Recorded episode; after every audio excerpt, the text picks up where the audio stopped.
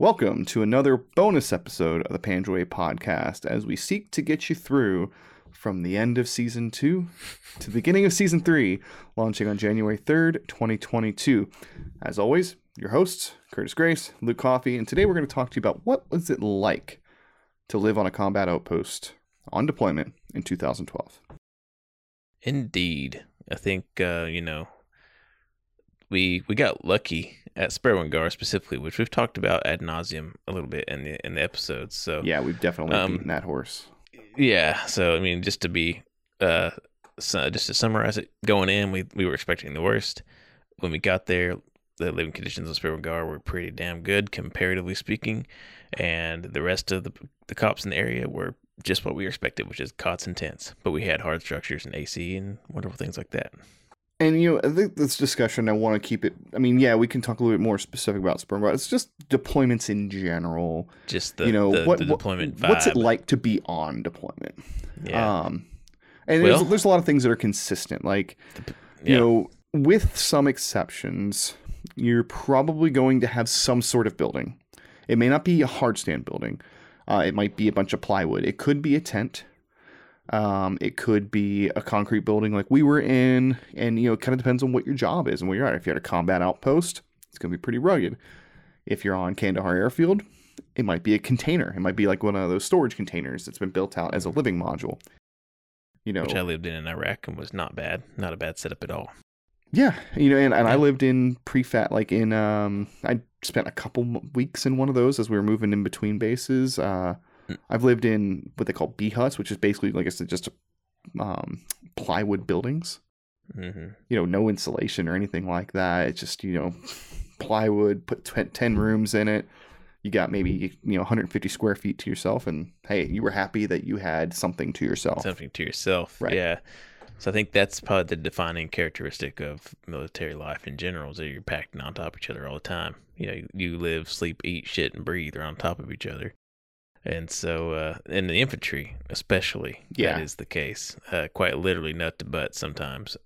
So, but but you know, depending on that situation, that's uh, volatile, or sometimes it works pretty good. And I feel I like it generally my usually works experiences, pretty it worked pretty good. good. Yeah. I mean, in- unless you, and be clear, unless you're like a senior NCO or an officer, the likelihood of you ever having a room to yourself on a deployment is pretty much zero. yeah. It's just, it's just not realistic. And even if you're an officer, you probably have to be a senior officer. Like, Mhm. you know, our, our lieutenants didn't have rooms themselves. They shared the room with their platoon sergeant. yeah, yeah, that's true. Especially out in combat outposts and out in smaller fobs and stuff like that. There's just so much room for so many people, so you gotta right. pack them in. Yeah, APAC. And, and, you know, we had it pretty decent at Sperwan Ghar. I think, you know, about four people in a room on average. Yeah, I think So- the absolute most we ever had in our room, which could have seated, there could have been eight guys in there. hmm At one And point, we did have eight. We had at one point we did have eight, but I think Yeah. that was very briefly lived. Very brief at the very end. But we were kind of the we were kind of the the overflow room too because we had a couple cots that were always you know, they were open, and uh, so we catch the random colonel or whatever that was there for the night or the sergeant major or whoever come down. That did, but that didn't happen a whole lot for us. No, but you're were- I, did, I forgot about that. That did happen from time to time. Yeah, every once in a while we Yeah. catch the some PSD team that was staying there overnight or something like that would bunk in that room, but yeah, it was, it it was wasn't pretty. very common. Yeah, it was pretty rare. And but I mean, the thing was, you know, by October, like so many people had been knocked out of our room by hmm earning their Purple Hearts. Um, I, I actually remember it's it's kind of on topic. You know, when the day that Perez got hit and it was just you and me, Me and left in the room, I was like, we cannot live with just two people in a room. Like it, there there was way too many demons at that time. To there always had to be somebody else in the room, and if there's only two people living in the room, somebody's gonna be by themselves at some point. yeah, Um, yeah. It was kind of made for an eerie feeling, which we It- talked about a little bit yeah, on the podcast. But even just across the cop, like the numbers start to dwindle, and you know, you, next thing you know, you're walking down the hallway and you don't run into anybody on, on the way to the MWR. That's kind of a weird sensation oh too. yeah, yeah, that's a that's a good one. You go to the MWR and there's the computers open. Yeah. Oh yeah, yeah. And there's com- yeah, yeah. Kind of a lot easier. You never had to wait for computers in November in Sperwan Ghar. yeah, that's well, there was two reasons for that, and this is an, this is another interesting deployment uh, lifestyle observation. Mhm. We had Wi-Fi at the end of the deployment. We did. I don't, Yeah. I don't remember that. Oh yeah, we had Wi-Fi. Hmm. They installed Wi-Fi at Cops Beauregard. How did you not? You you. you Oh, had didn't it. didn't you have to like pay for it? You had to pay for it. Yes. Okay, I did. So I didn't pay for it. Yeah, you had to pay for it. Okay. Um, which is something that's you know when I went back in 17, that was just that was just normal. You there was Wi-Fi everywhere. There was Wi-Fi on Bagram. There was Wi-Fi at all the bases. You just paid for it. It was exorbitantly expensive, and it was Mhm. definitely monitored by the Iranian government. But it was fat. Like it even uh, you know in 2017 in like rural frickin' uh, Khost. hmm I, I was I was pirating movies left and right. It was good enough. It, it did it did what I needed it to do. I never sprung for it because of the cost, and uh, it was so close to the end. I just went to the MWR, and actually, when Wi-Fi got installed, the, the MWR was like always open, so I just go Exactly. in there and hang out. That So was the other- like a Yeah. a way to get away from you know change of scenery, and my laptop was shitty and choking to death on dust. Oh yeah, that's right. everything that's right. like that.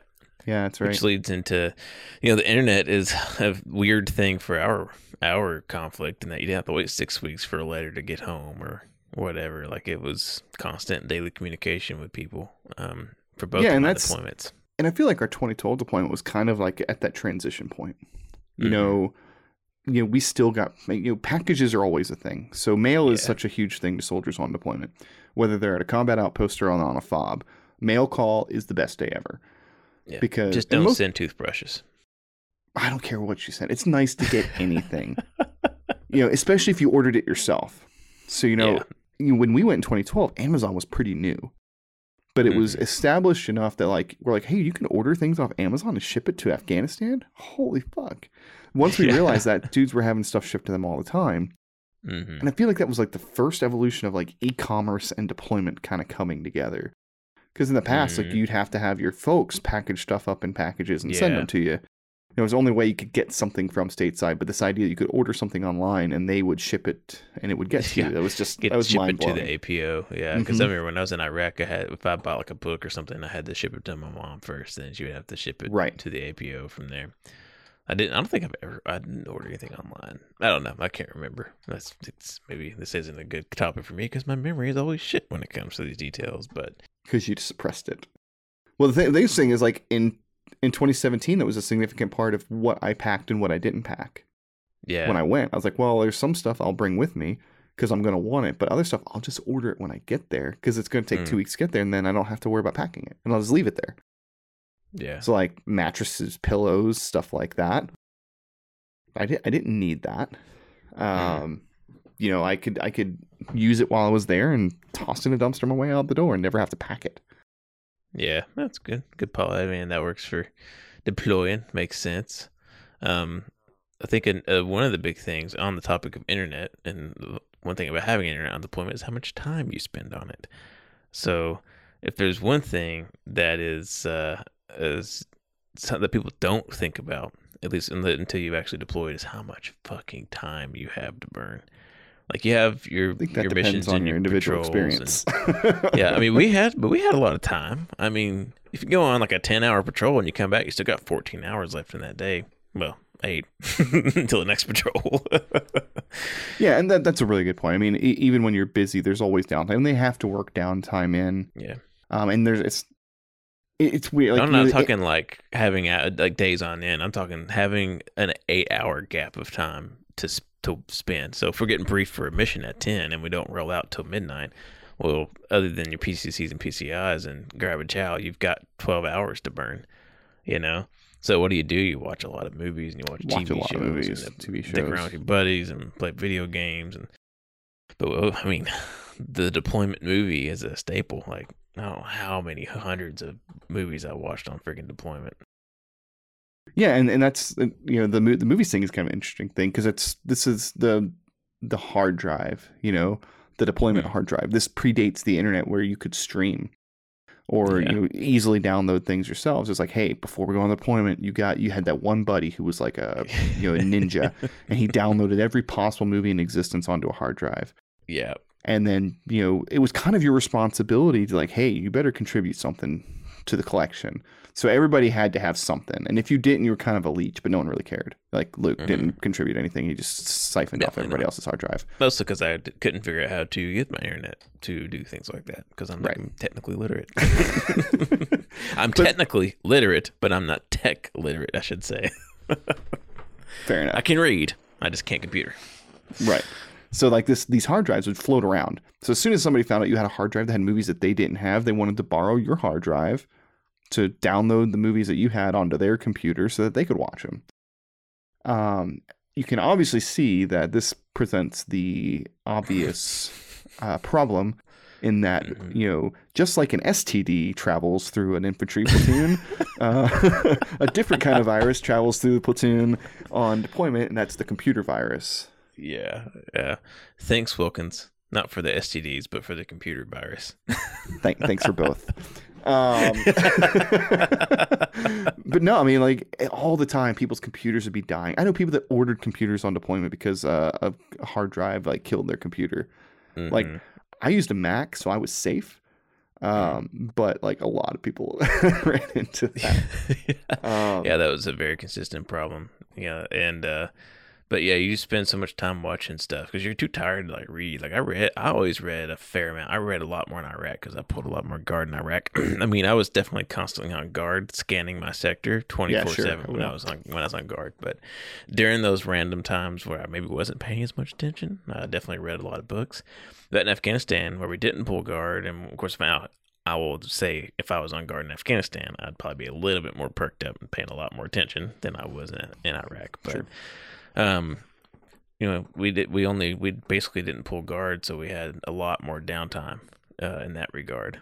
Yeah. And so, but you're so tired that you don't want to read. so you don't want to really you don't spend it very contribute well. mental effort.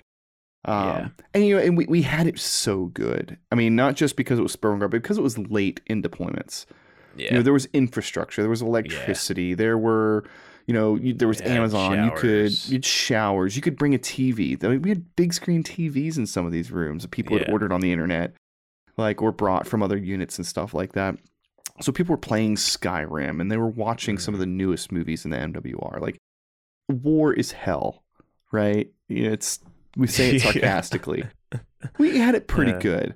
But then you we look did. back, you know, even just a few years before. So like I saw a picture. Actually, I think it was Mad Hatter shared it, or somebody shared. it. No, it was like it was um Memories of Kandahar, and it was a Okay. picture of some uh, Canadians chilling in like one of their foxholes, and he had a portable DVD player. And I was like, holy shit! I forgot about portable DVD players, but that was a, I bet you from 2002 to 2008, that was a deployment staple. yeah. You yeah, had to have a portable. DVD player, and you had to have that big book of DVDs. Yeah, the big So- thick stack. Yeah. so and then that evolves into the deployment hard drive, which then Mhm. evolves into having internet access and being able to stream. Um, It's pretty wild to think about. Like this year, this war saw the rise of the internet. You know, because Yeah. in 2001, I mean, we had I think we had dial up in 2001. You Mhm. know, maybe. we, there, were- no, we, I I, I, had broad, I had broadband in 2001. See, we didn't have broadband until, of course, I granted I live out in the country, so that Right. made a difference. Yeah. We didn't have broadband until I was in high school. Um, but uh, just having like slow ass internet in in rural Kentucky, so Mhm. in the middle of Iraq or Afghanistan, where no infrastructure was in place and things like that. Those dudes actually had to go through a real deployment instead of eating Right. fucking KFC and you know going to the MWR shooting pool. Well, I was, I was, I can't remember who. I think it was um, uh, the guy that runs Patrol Base Abbott, and uh, uh, oh, Killzone. He's, and he's a he's a he's a Marine officer. He that is runs some really good accounts. He's also a published author, and he was talking about the difference he saw in his men when he went on one deployment before they had regular internet access with the MWR, and the Mhm. next deployment where it was pretty common to have internet access. Hmm. And he said before the internet access, they spent a lot more time together yeah, you know, you know, talking shit, telling war stories, kind of dealing with their trauma a little bit. Then like a more of a group setting, wrestling, like playing games together. He said Mhm. as the access to internet kind of continued on through his career, he's he knows people spent a lot less time, uh, a lot more time alone, and a lot less time in, in groups. And I thought that was a pretty Mhm. astute observation. Yeah, I'm definitely alone, right? I mean, I feel like we we still played fuck fuck games and we're infantry pros a lot. You know, like Yeah, but how we- much? we you know, out but it was always until they went to the MWR. You know, it's like okay, I'm gonna go to Yeah. the MWR now, and then you have like Yeah. you know 15 people in the MWR on the computer talking back home, and Yeah. I mean, know. imagine I if mean, MWR wasn't an option. There was no way to get on the internet. The only way you were ever going to communicate back home was a letter. I mean, we were only Yeah. three or four years away from what when that was a reality. Yeah, yeah. I mean, um, I mean, it was the same thing in Iraq, but you know, we, we had more of a communal space in Iraq, but we didn't really have that in Afghanistan as much. We had like a central, or at least for one place that we lived.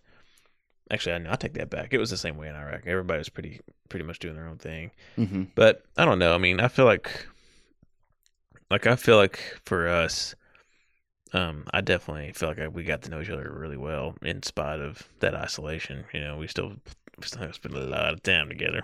Well, I mean, and like it goes back to when we're talking about the living quarters. You know, you have at Yeah. least four guys in a room together. You know, if one of those guys has a PlayStation, like, well, I'd kick your ass in Halo, you know, or whatever. You know, it's Mhm. Or we're gonna watch the movie together instead of watching it on a laptop. Everyone wants would rather watch the movie on a big screen than watch it on their fucking laptop. So I mean, it, yeah, you're right. There was a lot of camaraderie, and there was a lot of things we did do together. Um, but I do think it's just, it's just a different dynamic. Mhm. But moving I mean, away from the would living conditions and internet, which we've talked about for 16 minutes now. yes, we had internet on deployment. War as hell. we talk about Um, movies and time and everything like that. Yeah, yeah, yeah. It's all ties back. Um, food. You know, Oh God. it can vary greatly. So you know, when we were on Kandahar Airfield, you had basically large commercial style dining facilities like cafeterias with Mhm. decent food. Not Decent amazing, decent. What you would expect at your high school cafeteria. That's how we ate in Mm. on the big fobs. Mhm. Um, you know, Kandahar had a boardwalk where you could get fast food. Yeah, Iraq was where the good food was because KBR was running that shit. It's KBR was running it in company Afghanistan, too. Oh, really? Mhm. Well, the food in Iraq was always really good, man. It was like uh, on the big fobs, anyways. Which I spent half of that year on two different big fobs, but the food at one of them was always so exceptional. You had stir fry lines and and breakfast line and all this. Well, we won't go into nonsense. my my dining experiences in 2017. Like, yeah, yeah, we probably shouldn't because you'll have Pro- some haters out there. I'll have some, hater, I'll have some With your- haters out there with my five star chefs and on demand Yeah, with your but chef twenty four seven at hand. like I said, we won't go into it. But in general, Uh. you could expect like high school cafeteria quality food on the fobs in general, not good, but not terrible. uh, but not good. You know, and that's actually a point of contention I always had with uh, like Kitching. You know, he was always harping on health and things like that, and I'm sure he tried, but it's like, man, it's like you're gonna.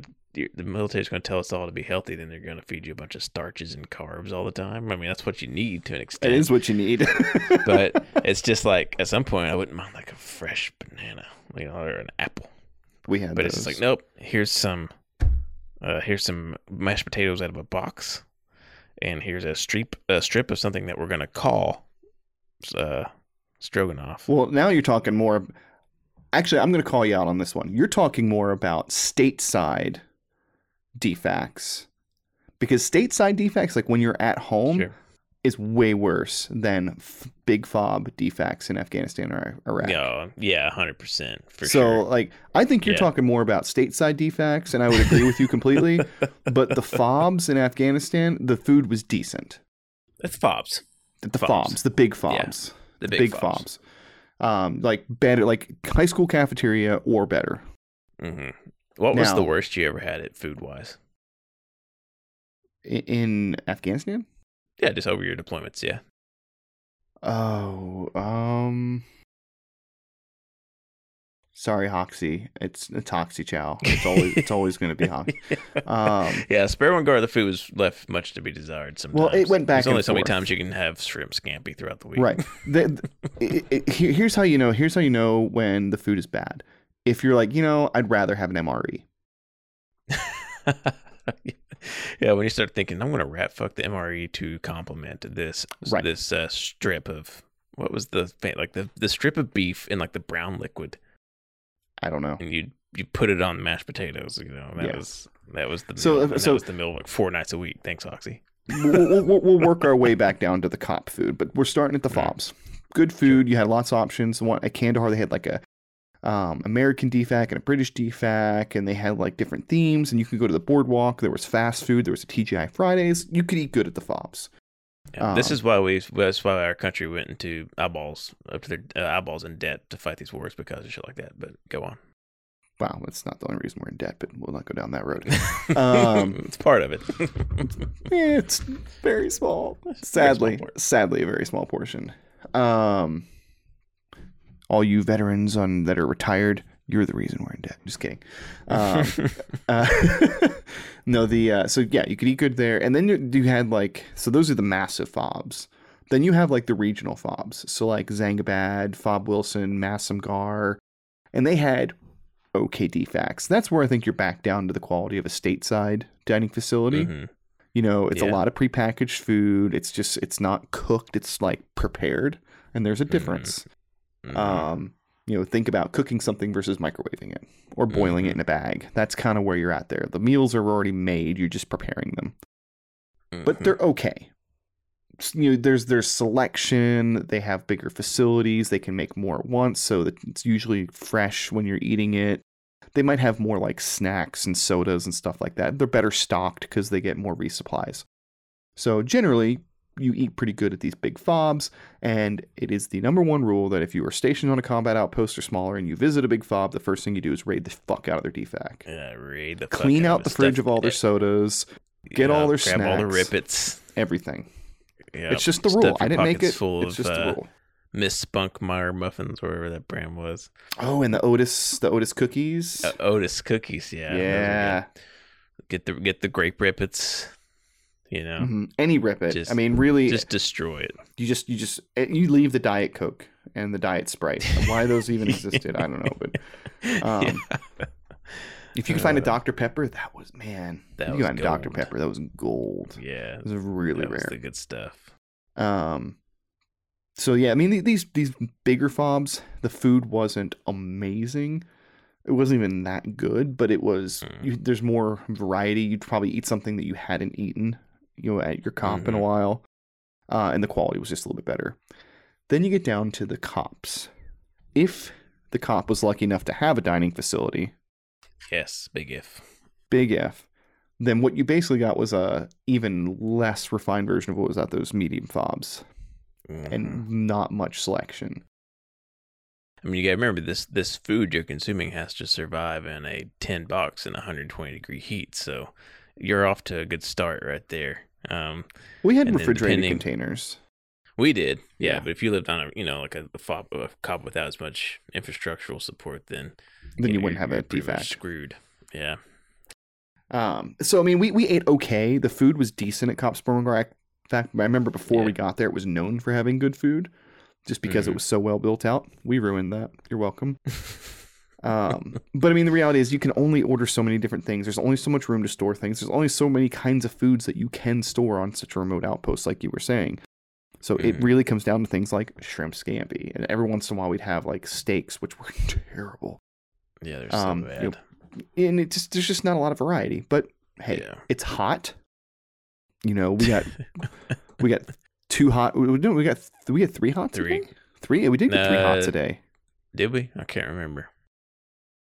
It No, uh, two hots. Two hots. breakfast dinner. Yeah, breakfast and dinner, and then but the the lunch was like sandwiches and stuff like that. They, they actually had food out there, so it wasn't it wasn't hot if I remember Yeah. correctly.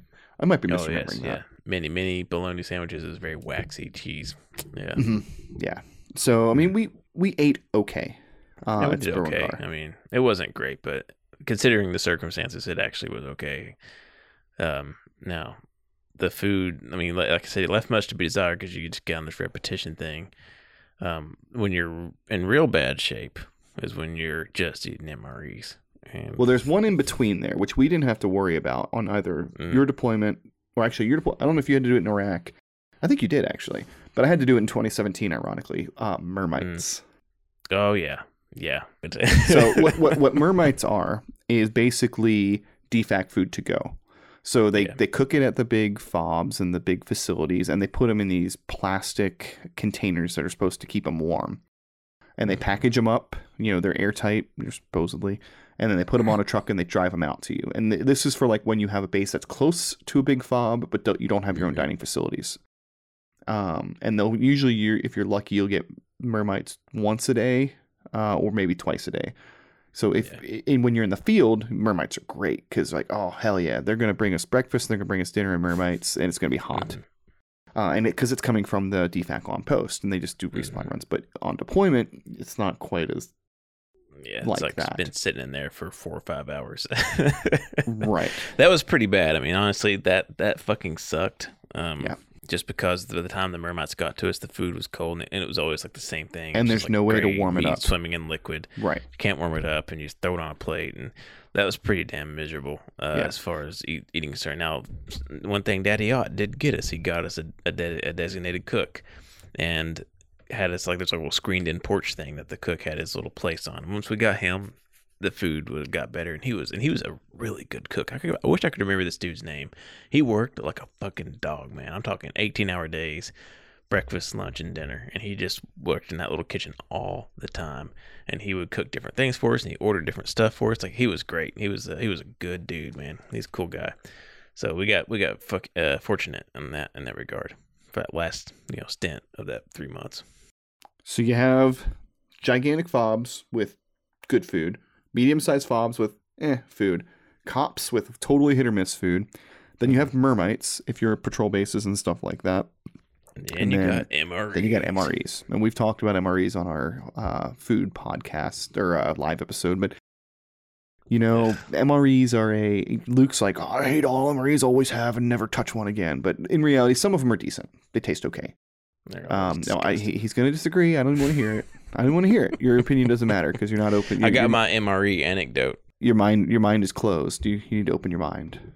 Oh, I've, I've tried. I've actually, believe it or not, I've actually tried one since I got out. And Oh, it was just as really? disgusting as I remember. Well, Yeah. once you're out, I'll, I'll admit that. Once you're out, there and there's there's no reason to eat one. They, they're terrible. Yeah. They're all terrible. I'll remember how excited you are to try MREs when you when you're in basic training. Oh yeah, it was a big like, deal. Oh yeah, MREs. Woohoo. By the time you're done with basic training, you're like, fuck MREs. There are some that are really good. Like I, honestly, to this day, that I would say they're good. Like the the ravioli is still good. Um, Mhm. the chili mac is still good. There's some that are still they're pretty good. Um, they're not all good, It would be as good as like a mountain house meal. Would you pay $10 which is for? exactly what they are. You know, they're Yeah. they're mountain house meals, really. What when they when they fuck them up was when they try to do things that you shouldn't do, like eggs. like Salisbury steak or Yeah, eggs. I, am even fine with Salisbury steak, but eggs? You want to do an MRE of eggs? Yeah, Man, that is bold, my friend. That is gross. um, you know, tuna. Like no one wants to do, and that's ironically one of the better MREs because it has good snacks. Yeah. Oh, and and that's the other thing is generally if it has a good entree, it has a bad snack. If it's a bad entree, it has a good snack. So What's the best uh, MRE you think you ever had in your time, man? You have that one MRE that stuck out that was just like really good for particular circumstances or whatever. I We spent the past 15 minutes talking about the intricacies of food That's true. logistics on deployment. Yay, interesting. Yeah. um, I would say, you know, consistently, if I'm going to pinch, I just want something good that I can digest. It's always going to be the, the ravioli because it's fast. It's always good. You can eat it cold and it's still good. But I would say my favorite is if I have the time and I can prepare it the way I want to is the the rib sandwich, the McRib. But I'm talking about like an MRE, not not your favorite MRE, just a specific MRE that you ate that was the best one you had. Oh, in like one eight years. moment. like the moment. Yeah. Oh God, man. No, nothing stands out. So this is my MRE. This is this is my MRE anecdote, and this speaks to how much I loathe eating MREs. When we cleared the horn, this is a six day oh, I remember this. You didn't need MREs for four days. and I didn't eat MREs for three days. So I didn't eat anything except for, um, I think like the little power peanut bar things and a couple of Clif bars and stuff like that for the first three days. And about the middle of that third day, I, uh, I I was getting so hungry that I just when we took our midday sit in the shade ish break, uh, I warmed up an MRE and I couldn't even tell you what kind of MRE it was, and I scarfed her down, and, and that was actually a pretty good MRE because I was quite hungry. Because you were famished. but that's how much I hated them. That I was I literally starved myself until I didn't have an option. to our audience that that is not the way to do it. Don't do that. No, Don't it's be not a good idea. it's not Yeah. a good idea. oh Jesus Christ, man. Um, okay, so we covered food, we covered living conditions, um, kind of recreation. I mean, there wasn't a whole There's lot. so much you can do. and and again, that's one of those things. It does vary by the size of the fob. Like at our combat outposts, like maybe we would have like team sports once a week or something, or you could go to the MWR and watch a movie or play a game, play some with poker nights. You know, Poker nights. Yeah, you know, watch a movie in your room or play a video game. But it was very limited. You know, there's just not a lot of options. Yeah. So some of the bigger bases, they'll do like flag football leagues or salsa night or. Um, I went to a Bikram yoga class on one time, hot yoga, where the room's like 110 degrees in Iraq, Yeah. right? in Oh, Iraq, obviously. Yeah, it was a Fucking smoker, man. I was wrecked. I was super pogue. pokey. It was super pokey. Coming from the guy with a, five star chef on call 24 seven. Hey, I don't bro. want to hear. I don't want to hear the pogue accusation. uh, at the time I was a pogue, I do not reject that notion. uh, but that was um yeah that that's the kind of shit that used to be the used to be there for people. And you know they'll have like um game like there was a cigar club on Kandahar. They had like they had they had live music that was like the army band would play live music on a couple nights. They would do um oh if there was like a football game on, they'd play the game somewhere in the MWR. If you'd go check it out, video game tournaments in the MWR. Uh, Mhm. you know, it just kind of depended where you were, but the MWR was always trying to put something on, you know, for Yeah. soldiers to be able to, to enjoy their free time. I wonder how much the employees at MWR made. Well, the ones that were like- ones that were deployed made more than the ones that weren't. Yeah, I mean, like I'm talking about the guys like the randos at the desk who like checked out the pool cues to you or whatever. I wonder how much those people were making just sitting there on their Probably ass. seventy grand a year, I guess. Yeah, I would guess. Yeah, interesting. Probably right up to the, still the the tax limit, which is like seventy eight grand or something like that. you can still get those jobs. Some you know to an extent. You can float around the world the Navy uh, on the on the ship as an MWR dude. I don't know if that sounds good or not. I will tell you this. So one of the guys I went to Afghanistan with in 2017, he was prior Air Force. His job in the Air Force, I shit you not, was he worked at the MWR as an Air Force guy. He was a bartender. Mhm. He was a bartender at the MWR in I think it was Kuwait or Qatar. That was his job What? in the Air What? Force. Yes. He start out as like a cook or something? And he just kind of graduated up into bartender. No, he, he was like like his job was like specific to like morale and stuff. Oh, like, okay, yeah. Yeah, it was it was some I can't remember what the exact M- M- MOS was, but it was like his job was essentially to be like an MWR guy Man, for the Air Force.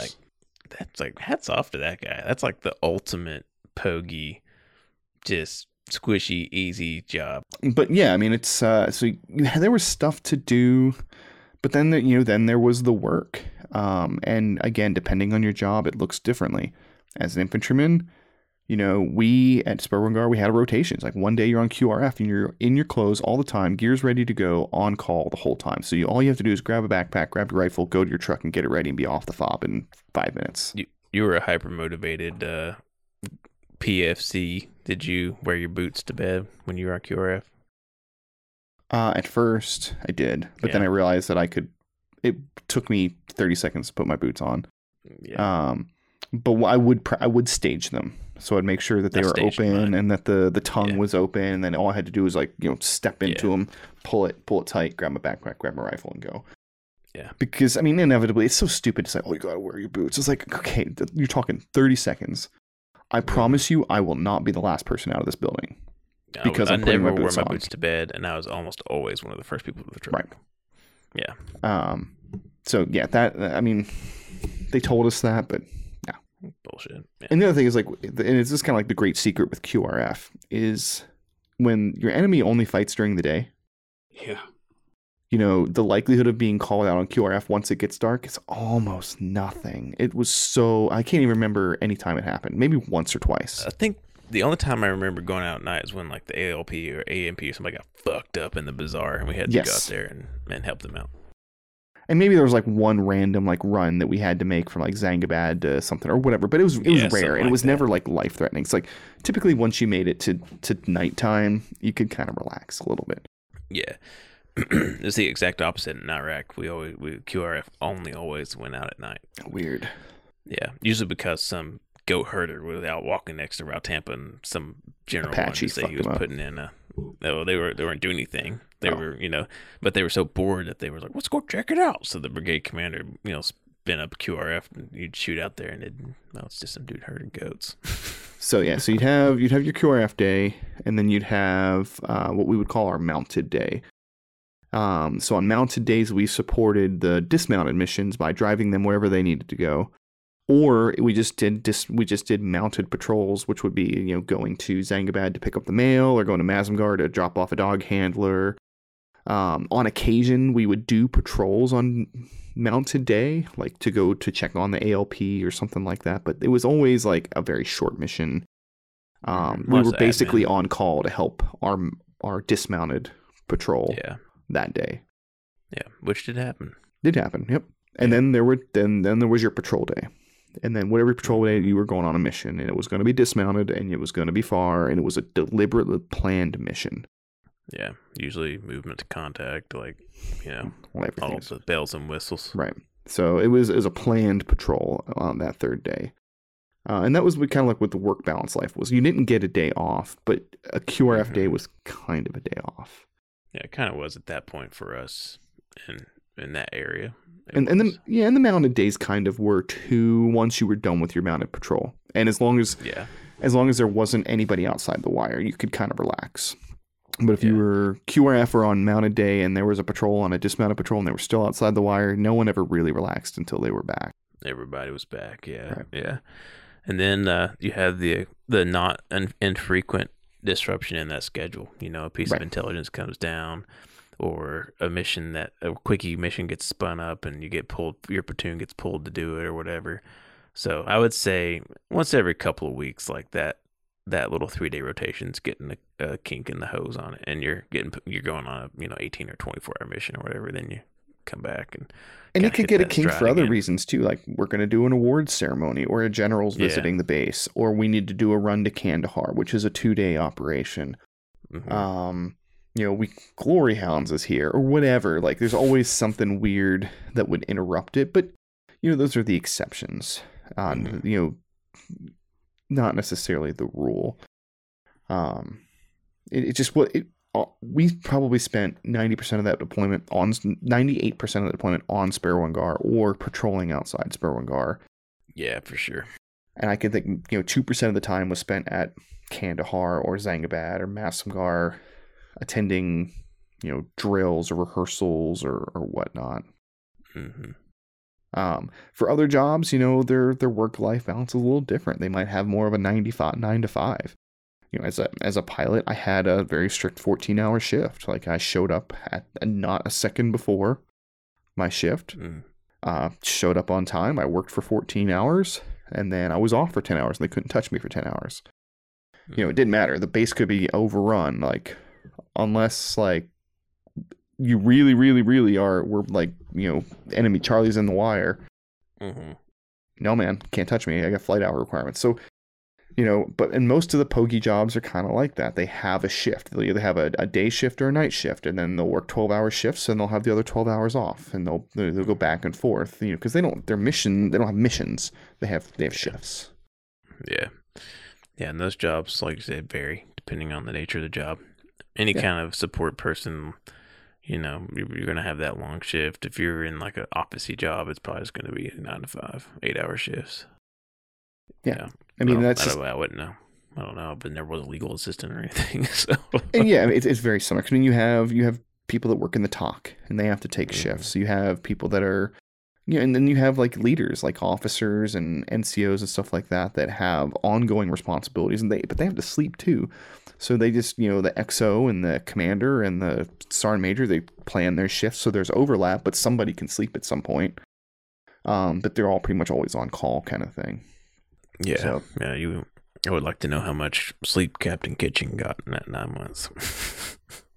Four hours not. a day, maybe. Yeah, probably four hours a day would be my guess. That's probably all he would have allowed himself to sleep. Um, He probably still only lets himself sleep four hours a day. I bet you Scott Collin got 12 hours of sleep every night. I bet he got 16. um, I don't know what I mean. Is there anything else about deployment life that we kind of missed out on? I mean, we covered food and housing and what we do in our free time, and you know, the Really, I podcast has mean- definitely exhibited what we do when we're working. Yeah, yeah. Really, it's a lot of just a lot of time. You know, it's a, it's weird. It's a weird way to break up a long stretch of time because in the real world, you know, you'll have a long weekend or you'll have vacation or you'll see a wide range of people. And you know, like the, the most defining characteristic of being deployed, especially on a smaller base, is like same people everywhere all the time. And so you, Yeah. it, it's a totally different dynamic, and that's one of the reasons why you you create such strong bonds is because you're living right on top of each other, on top of your work responsibilities. So it just creates an interesting little little environment that's hard to replicate in the U.S. unless you go to, you know, maybe if you worked in like a super yacht crew or, you know, like what Leah's job when she worked Aircraft at carrier Yellowstone. or something like that. Yeah. Yeah, there's something small and tight knit kind of local people you see all the time. It's hard to replicate that environment. So I mean, one thing that always stood out to me is the way the time passed. You know, days were slow, but you know, weeks, weeks, were flew fast, and yeah, Uh, the months and- were slow. it's weird. Yeah, it's it's true. Yeah, but then the other thing is like days of the week meant nothing. No, Nothing. there was no day of the week. There was no holiday. It was I just. can't tell how many times I'm like, what day of the week is it? Like, and you'd have to think about when you're calling people back home yeah, because you're like, oh man, if I call, it's Tuesday. They're oh, it's his Tuesday. Yeah, And that's the other thing. Afghanistan had a nine and a half hour time difference. yeah. it was yeah, so forget about the weird. half hour.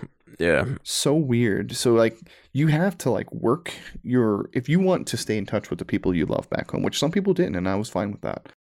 Mhm. But if you wanted to talk to them, you had to do a lot of mental gymnastics. Be like, ah, I have to go to the MWR between this and this time in order to catch my girlfriend or fiance or mother or brother or whatever.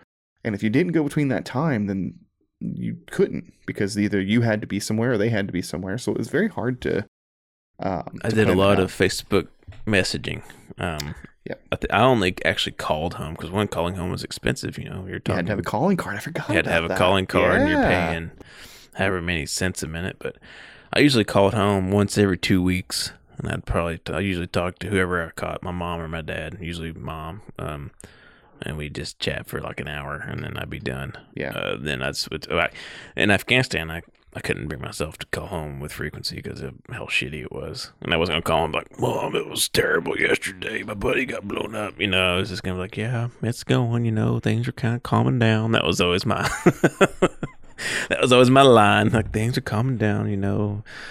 It was, Uh, it's interesting we mentioned calling. We didn't talk about it before. I mean, it was it was such a big part of our deployment. You know, a lot of people Mhm. use the phones. The phone there were phone banks everywhere. Kandahar, Mhm. mm tons of phones, and they were always full. In 2017, zero. Like they didn't even have Really? call centers anymore because everybody had Wi-Fi, and everybody had their cell phone, and they just do Mm. VoIP calls. So I did all my calls over WhatsApp. mm, or Skype. Yeah. So like Mhm. I never I didn't use a calling card or anything in 2017, but I used so many of them in 2012. Just in 5 years that changed. You know? And you know maybe to close this out and as a final thought and uh, following the line of talk, conversation about dudes being isolated from each other but i kind of wonder if, like it'd be an interesting study to see psychologically if it's better for you to stay in consistent daily contact sometimes multiple times throughout the day with those that you love and or if it's better for you to have like that set time once a week for two hours that you talk you know that'd be an interesting interesting thing to see. Like, do you pro- do you, do you last better? Do you have more longevity? I will say, I was you know I was single and I didn't have any kids, so you know I was just talking to my family, my parents, and uh, like every once in a while I talk to my brother a little bit. But uh, I was like now as a married man, like I would be wanting to talk to every day for sure. Well, and and I told my folks this on the second deployment. Um, I said, I will not be calling you every day. Yeah, I said, I'm not going to call you at a certain time of day. I will talk to you when I talk to you. And I don't think I called home very much at all on the second deployment. I matured a lot between the first and second deployment. I Mhm. was I called home a lot on the first one, uh, texted, emailed, hardly Mhm. anything on the second one. Um, it just I I had a realization when I came back, And when my mom was like, "Oh yeah, I knew something was wrong when we didn't hear from you for three days," I'm like, "Holy shit, Yeah, it's not good. that is not good." I was like, and that, Yeah. like, because we went on like week long missions, and unfortunately, I told her I was going to be gone for a while for that week long mission, but Mhm. you know, that is such a burden to put on people back home to call It them is, yeah. every single day. Mhm. And then you, you know, and there were so many things that could prevent you from calling that next day. What if there's a casualty on the base? They black out all the comms. There could Mm-hmm. be a solar flare that knocks out the internet. And the last thing you want is them to not hear from you when they were supposed to hear from you. And then they look on the TV Mhm. and heard there was a suicide bombing in Afghanistan. Like, Yeah. It could be, yeah, I mean, it could be uh 1300.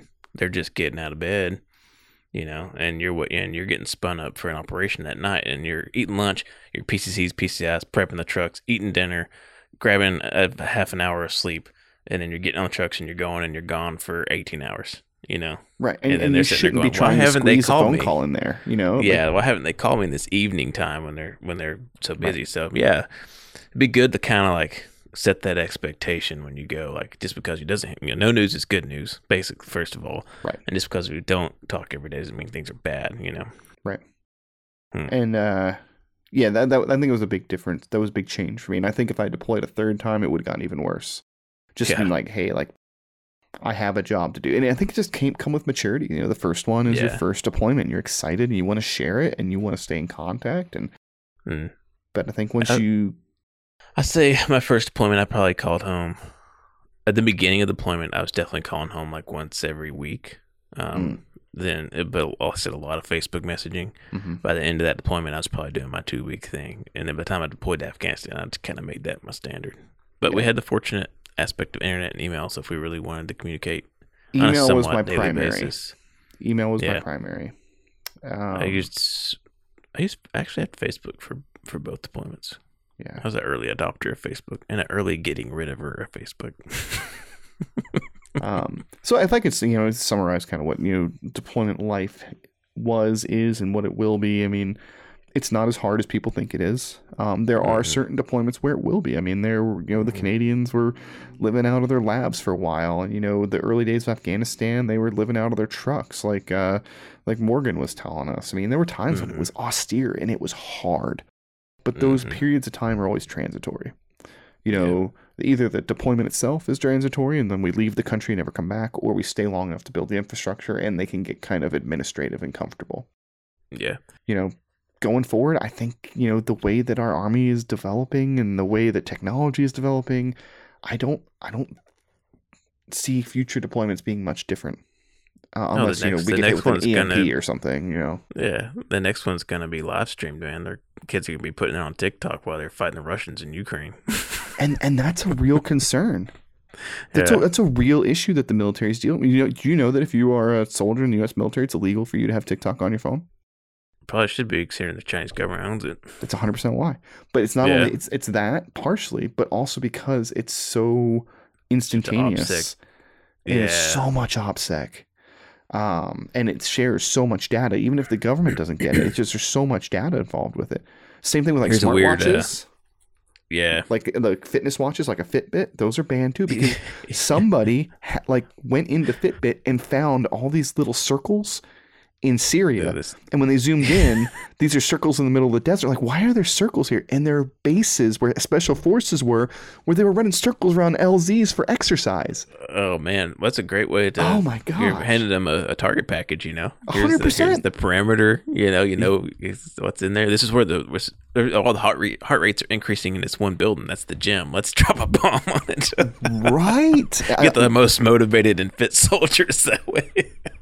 So uh, yeah, it, it's, it's Oh, man. wild, man, and how technology takes over these experiences, and you know, obviously there's the other side of the coin, and I know like guys that were in the Korengal and guys were in the high mountains, and you lived on these you know platoon-sized patrol bases, and you didn't have all this stuff, but when you rotated back, you did, and I think it's pretty safe to say that these days deployment, for the most part, is fairly comfortable, Hmm. but the work is very hard. Mm. Yeah. Uh, yeah, that that's that's the thing I always tell people when they ask me about joining any branch of the military, um, no matter what branch it is. when they're kind of like, well, you know, I thought about joining or I want to join, but I don't know what to do. I was like, well, I said, there's, you know, it doesn't matter what you want to do. There's one thing that's guaranteed, almost guaranteed, depending on the job, that you're going to work. Like Yep. it doesn't matter what you're doing. Like you're going to work and you're going to work a lot because they're going to get everything they can out of you. They're getting So- every minute out of you. So Yeah. For those watching, and if you get the chance to deploy again, enjoy all the luxuries that you have, enjoy the opportunities, enjoy the free time, write a book, you know, write a screenplay, read a book. Um, Or just know, or just put it on Instagram and Put it have on an account that has like 150,000 followers and make your money off of that. plow plow through your favorite TV show, play all the Halo games back to back. Do you enjoy it? Because when you step outside the wire, you know that could be that could be the last thing you ever do. Yeah. So enjoy it for what you can. But yeah, indeed. All right.